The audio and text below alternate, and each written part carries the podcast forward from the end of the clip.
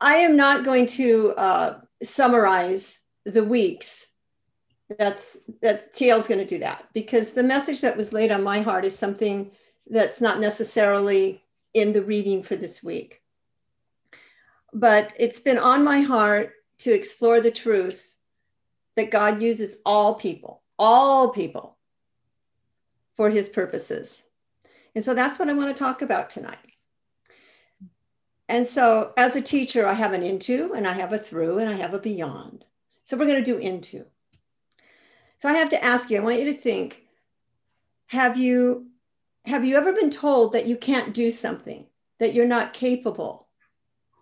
Have you been told that you're not savvy enough, or you're not smart enough, or you don't have the credentials, that you're not pretty enough, whatever it is? And I have an example of that. When I was uh, working back in my last life, back in 1991, I was one of first of two people who were the first distinguished teachers in residence at Cal State San Marcos. And at that time, we were sitting in what we called the Jerome's campus. It was the shopping center for those of you who, who know San Marcos and Carlsbad. It was the shopping center where the Jerome's furniture store was, and we were renting all those office spaces, and those were the, the classrooms and such. Oh my gosh, the other gal from San uh, from Ramona.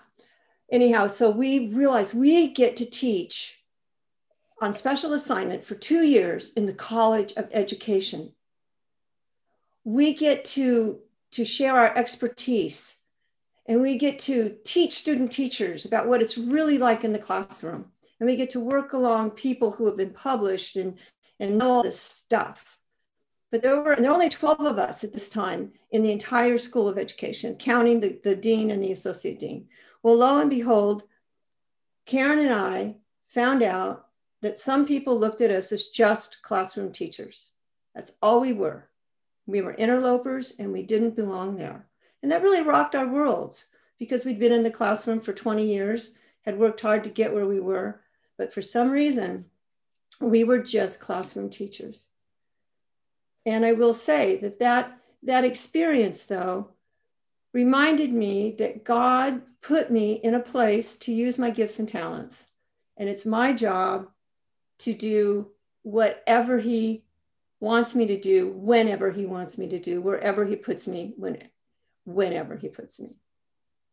And I reckon that, I'll go out on a limb here, but I reckon that we all have had some sort of situation where we've asked ourselves, why am I doing this? That people think I'm not capable. Anybody want to share? Chickens. okay. I, no, I'll no. share. Yeah. Tia wants to share. I'll share. Um, well, just being a woman in a really fundamentally conservative church. I mean, not only would I deal with my own torment of why am I doing this, but I had many people say that to me. Like, why, why are you doing this? And I'd say, well, aren't we supposed to bring people to Jesus? Like, aren't you supposed to be doing this too? I mean, and it was so hard because basically it was, I had fruit as a teenager, even in college, and on and on. And um, people didn't like it. Parents didn't like it. Teachers didn't like it. The principal didn't like it. And uh, I was asked all the time, why am I doing this? And then I would go home and just cry over it. I would. Really? I'd cry. But the the fruit was so great that I'd go back and do it again. I mean, you know, just keep getting beat up. But it's true. At, at some point, you have to get over that. You're right. It's good, Linda. Good point. Yeah, we used to say we still have the scars on our back, but we overlived it. And as a result, I went back and worked at that school for 10 years as adjunct professor. So, I mean, not a professor, I didn't have a PhD, I only had an MA. But anyway, okay, now I want to flip it around. Think about this. Have you ever felt you weren't capable of something that you were supposed to do for the same reasons? I don't have the skills, I'm not pretty enough, I'm not smart enough, I'm not savvy enough, etc. And I made a mistake I read Bobby's email. she she and I had chatted. and She said, "Oh, you know, you should. What would you like to do? Would you like to teach?" I said, "Well, I can teach." Thinking that was three weeks ago. Like, yeah, right. Later in another life, maybe. But um, no, I read her email, and I, oh my gosh, can I really do this? And this is scary. I mean, you're not scary. It's I used to say it's easier for me to teach to a bunch of strangers because I used to do a lot of consulting. But when I'm in a room with in a room with people that I have worked with now for over a year and know, it, it's scary. Mm-hmm. And um, I can write lesson plans for a week in all subject areas for a group of 32 kids. I can do it in less time than it took me to do this 30 minute presentation and that's that's what it is. But I knew I had to go for it. I had to run the risk. I had to do it. I had to trust you. I had to trust God, and I had to step out of the boat. and again, I'll go out on a limb, but I imagine that um, all of us have been here in some way, shape, or form. I see some Amen. some nods and uh, yeah, okay. Amen. Well, it's been drummed into us. Will you not agree that God has a purpose for us all? We're always told that God has a purpose. He ha- we have a calling, we have a job to do, we have a mission. And He's working all things together for good. He knows the plans. And we know that God has us, but sometimes, sometimes we question those plans. They don't make sense to us and we aren't capable again. We're not smart enough. We're not steeped in the word. We're just ordinary people. Or, and I'll challenge you a little bit, not necessarily any of us.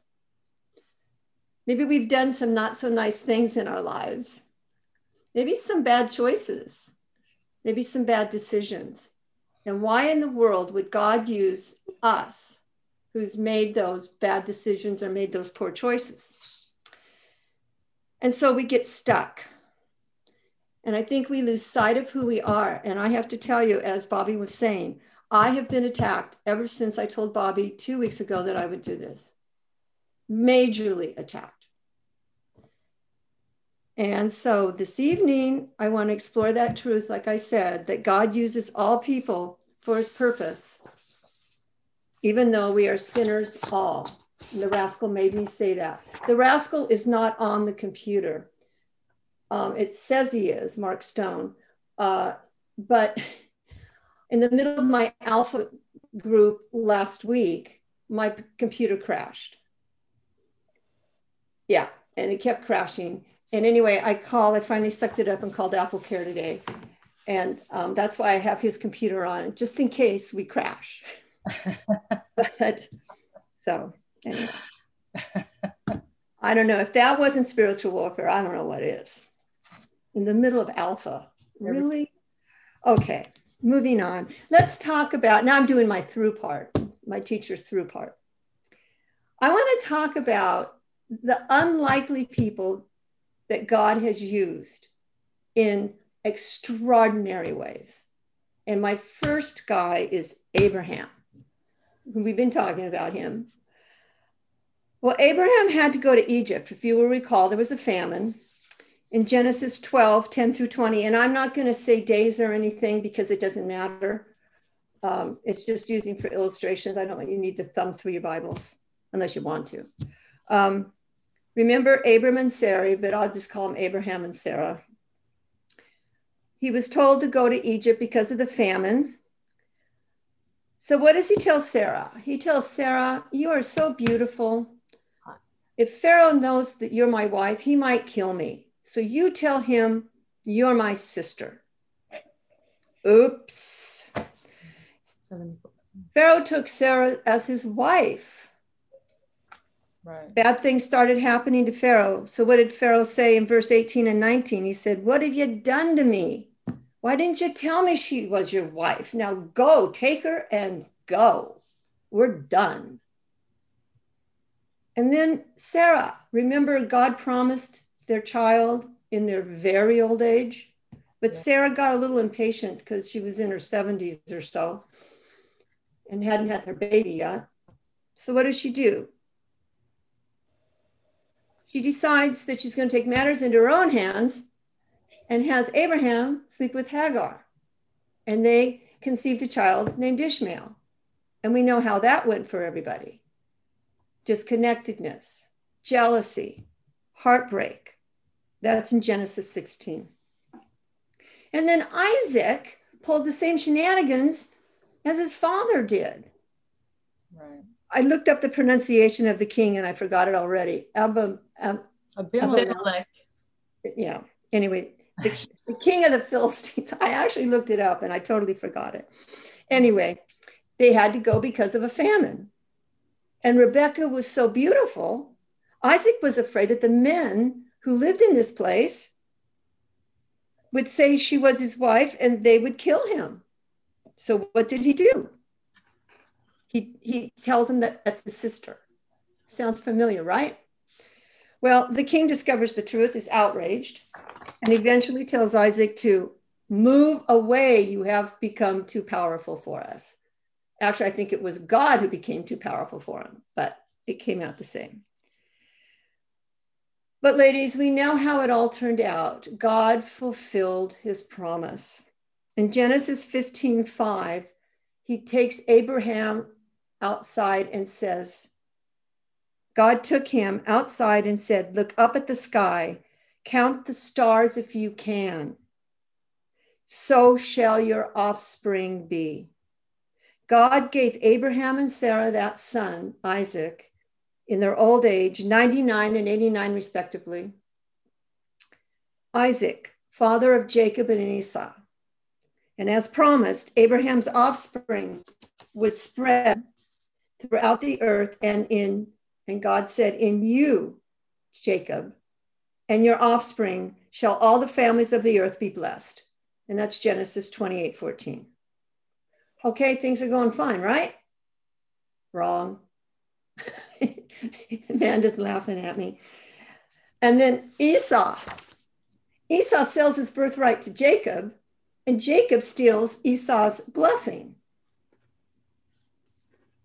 Esau's out hunting wild game for his father so he can make him his favorite dish, so he can serve him, and Jacob will, pardon me, will then give him his blessing as a firstborn. Oh, wait a minute. No, no, no. Rebecca hears all this. So he, she sets Jacob up to pretend he's Esau, disguise himself, and take the blessing for himself. It worked, did it not? But Jacob ends up fleeing from Esau, and the story goes on. Okay, let's move forward a little bit. Saul, as in the king. Okay, Saul, handsome, cute little kid or young man, and we find him running around looking for his family's donkeys. And they can't find him. And they end up going to Samuel the prophet for help.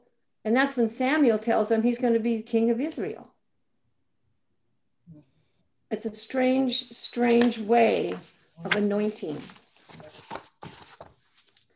And then we have King David, a man after God's own heart, who also was an adulterer and a murderer. Oops. Remember Bathsheba bathing on the roof, his buddy pal's wife? They got together. Oops. So he brought his friend home from the front, but his friend was so honorable, he wouldn't have relations with his wife because his buddies were out fighting the battles. So what did David do? He sent him out to the front lines where he would be killed, and he was killed. Mm-hmm. But David repented and begged the Lord's forgiveness, and he paid a dear, dear price for what he did. And he also became the greatest king of Israel ever in the line of Jesus. And then moving into the the Second Testament, as my Jewish believing husband would call it, the rest of the book.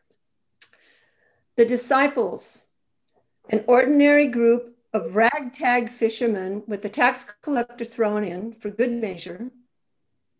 And upon one of them, Peter, who denied Christ three times on the night of his crucifixion, Jesus built his church. And don't forget one more Paul, the greatest Pharisee around who went by the name of Saul. And his greatest pleasure was persecuting and killing Christians who believed in this guy who supposedly was resurrected. And he was present at and approved of the stoning of the first Christian martyr, Stephen. They laid his coats in front of him. And then what happened? He took a, a walk on the road to Damascus and met his Lord, Jesus. And he became, the, the fanatic becomes the greatest apostle, Paul. So those are all guys, right? You want to hear about some girls? I'm moving on. I'm moving on to Matthew 1 and the genealogy of Jesus, the first 14 generations. In Matthew 1, there are only three women besides Mary, the mother of, jo- uh, mother of Joseph, the mother of Jesus, named in the genealogy of our Lord and Savior. We have Tamar, the daughter in law of Judah, mother of Perez, and I counted it. I hope I counted it right. I counted it about 10 times yesterday, but my brain fog set in. Great, great, great, great, great, great, great, great grandfather of King David. I think there's 8 mm. hmm Then we have one of my favorites is Rahab, but we haven't met her yet, so I'm not going to talk about her too much. But I really like her. Mm-hmm. And um, the Jericho harlot who hid Joshua's spies the night before the Battle of Jericho. And she's the great great grandmother of King David. Uh-huh. If I counted that right, I have to go back and look. And then we have Ruth, the Moabite widow, who followed her mother in law Naomi back to her people. My God will be your God. Uh-huh. And Naomi's people were the Israelites. And they, she was the great grandmother of King David all ancestresses of the Lord Jesus, our Lord and Savior. And not one of those three was an Israelite. I think that's way cool. Wow. So I decided I want to look at Tamar because it's just kind of passed over that whole story. This is Genesis 28. And you don't we don't study her as much. I was looking in my research, it was there's a lot of controversy, as there should be. But let's look at Joseph first. We've got to go back to Joseph to understand how Tamar fits into this. You know, Joseph, when he was he was um, the um, sold. Mm-hmm. I, my notes have changed since I I retyped them. Um, go back to Joseph and and of the brothers, Judah was the brother who suggested to the other brothers, no, we shouldn't kill him. He is our blood and our flesh. Let's sell him. So they sold him to the Ishmaelites, who then sold him to the Egyptians. Right. Okay. So there's Judah. After the sale is completed, they go home, and Jacob is, you know, uh, moaning and groaning and, and grieving for the son who died. And Judah separates himself from the family. And he goes off and he marries a Canaanite woman. And keep in mind that God forbade the Israelites to marry Canaanites or any others that were not of the line that were not Israelites. And if you look back, Abraham told his most trusted servant, if you recall, not to allow Isaac to marry a Canaanite woman before he died. So, anyway, off he goes and he marries a Canaanite woman and he has three sons. And he needs to get a son for his birth, firstborn, Ur, E-R, I guess that's how you say it, Ur. So he found a, a Canaanite woman for him, and her name was Tamar.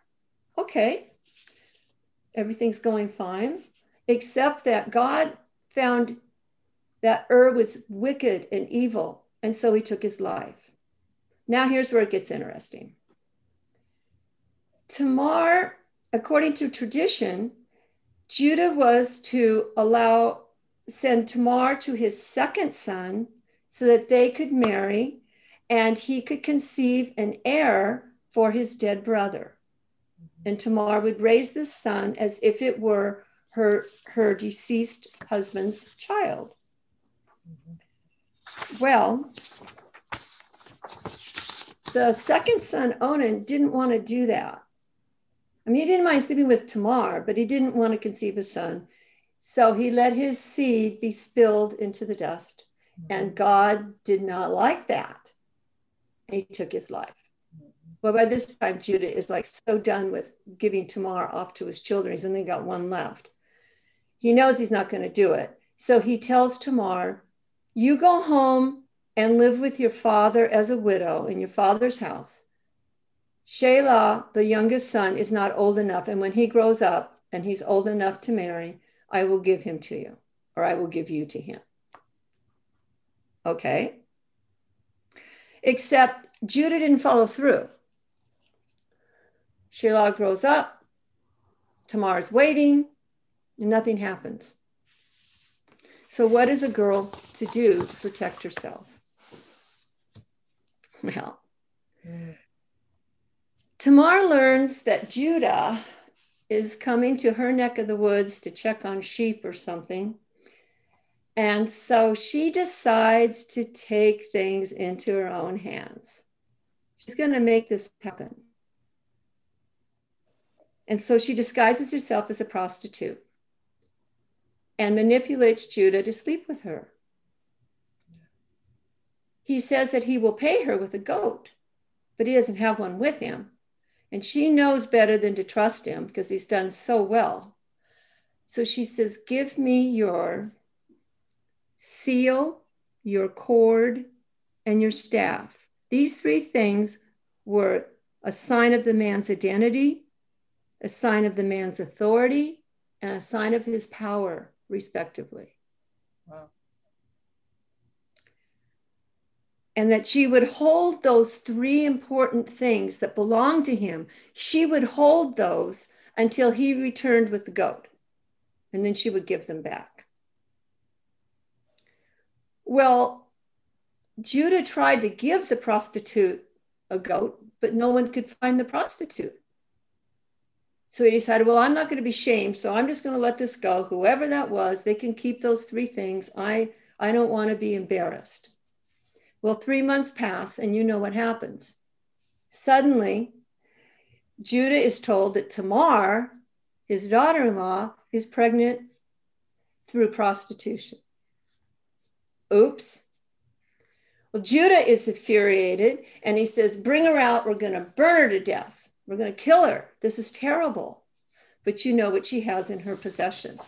And so she reminds him, she says, asks him if he recognizes his seal, his cord, and his staff, and says that she is pregnant by the man who owns these. And then he knows. He knows what happened. And he realizes that he should have kept his promise and he should have allowed her to marry Shelah. And he even said, She is more righteous than I once I wouldn't give her to my son, Shelah. Now, that doesn't mean that they were pure and without sin, but she was trying to protect herself, even though it was a strange way of doing it. Well, Tamar gave birth to twins, Perez and Zerah. Is I'm saying that right? Yeah.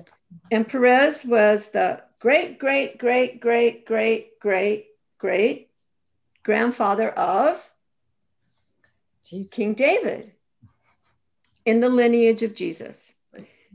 And Shar, you made me think about the twins when you said you didn't want to be the firstborn, or was it second? I can't remember what you said what you learned a couple of weeks ago about Yeah.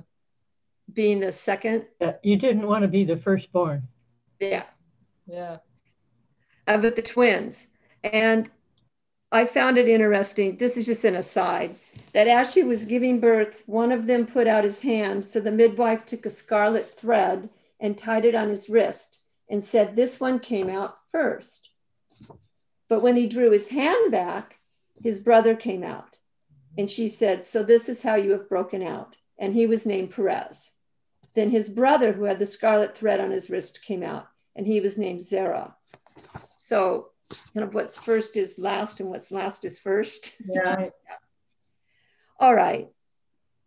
The importance here we know, besides the fact that Tamar was an ancestress of our Savior, is that God uses the most broken, the most unlikely people to fulfill his purpose. And that's what it's all about. He used Tamar, a Canaanite woman, not one of God's chosen people, but he chose her to fulfill his perfect plan. And I don't know if it's because God has to make course corrections. He sure had to make a lot in my life to get me where I am, or if this was what he saw. I mean, I don't know because we all have free choice. And I just wonder how that kind of makes the water murky. But at any rate, she had to take matters into her own hands and she committed a grave sin through deceit with another sinner who wouldn't keep his word.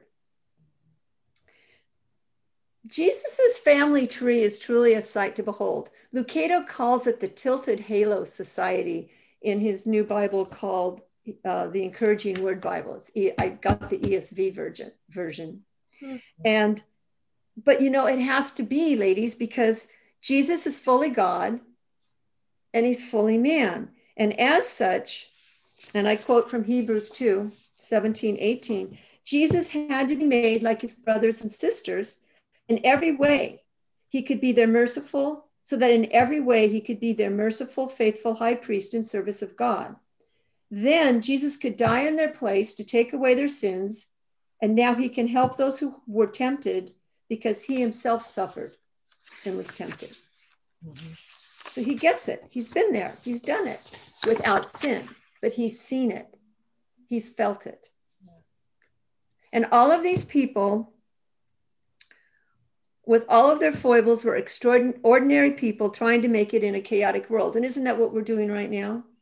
And this is, we're living in chaos, pure and simple. I have no other word for it. Just trying to keep our corners somewhat mm-hmm. even. Some lied, some cheated, they pilfered, they looted, they murdered, while others tried to take the high road and often at great risk. But God used them all for his good and faithful service. Now, I am going to go to a reading from this last week that we read, because one of the principles is that we don't do it alone. We can't do it alone. I mean, I know we have God, but I mean, we can't do it without that community. So if you will recall in Exodus 18, Moses' father-in-law br- comes to visit him and brings his wife and the and the two sons. Yeah. And his father-in-law is a priest of Midian. It's all good, good relationship. And they do a sacrifice together. And then the next day, and I'm over on, if you're with me, you don't have to look it up, but I'm over in the last uh, from 13 on. I'm not going to read it all. But he saw Moses coming to serve as a judge for the people the next day, and they stood around from morning till evening. And his father in law said, Moses, what are you doing with all these people? What are you doing? And he says, Well, well, all these people are standing around. Why do you do it alone and sit as a judge? And Moses answered, Because they come to me, they have disputes. I have to teach them, I have to help them. We have to settle these problems. And Jethro replies, what you are doing is not good. You and these people who come to you will only wear yourselves out. Mm-hmm. And he gives them some good advice, some good counsel. He says, teach them his decrees and instructions and show them the way they are to live and how they are behave, to behave. But select capable men, good people, men who fear God, trustworthy men who hate dishonest gain. Appoint them as officials over thousands, hundreds, fifties, and tens. That will, and then have them serve as judges for the people at all times and have them bring every difficult case to you. The simple cases they can decide themselves.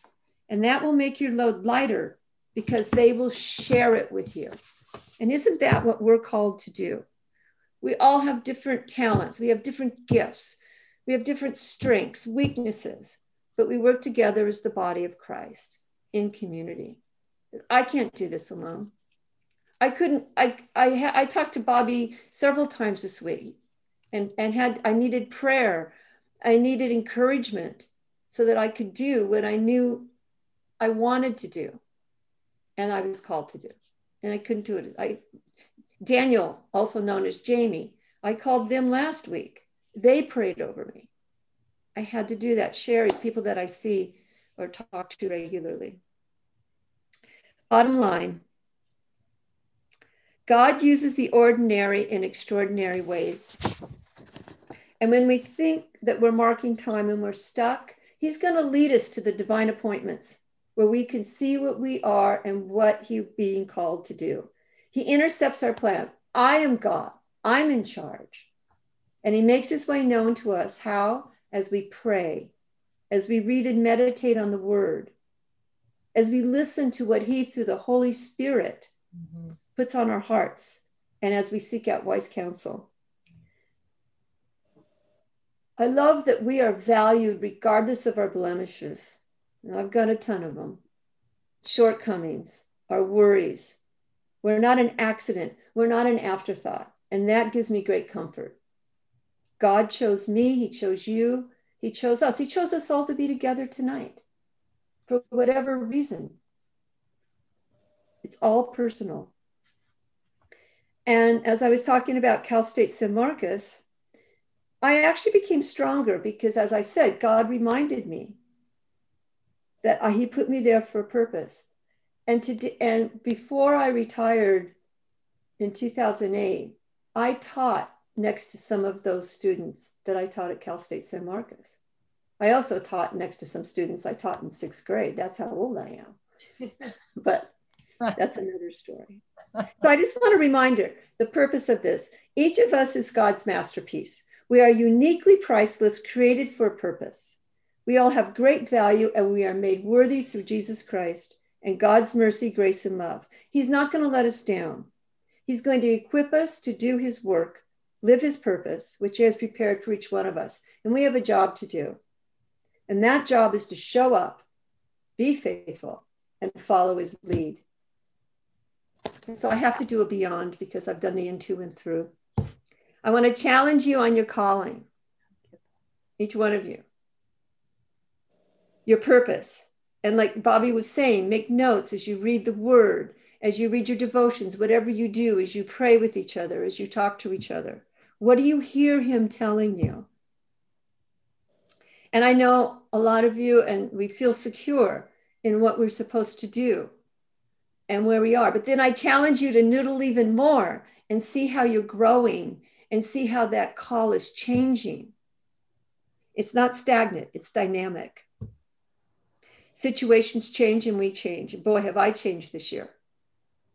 And God is always working behind the scenes. I'm going to ask you to remember and personalize two scriptures before I stop. Ephesians 2:10. I'm going to personalize it. For I, Linda, am God's masterpiece. He has created me anew in Christ Jesus so that I, Linda, could do the things he planned for me long ago. And Jeremiah 1 5, and I know you could all say it with me.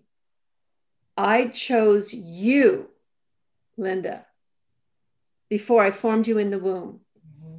And I set you apart before you were born. Mm-hmm. So, amen. Amen. Amen. Amen. Anybody want to share anything on that? Yeah, I think great. Job. Praise the Lord. Yeah. That's awesome, Linda. Thank you. It's God.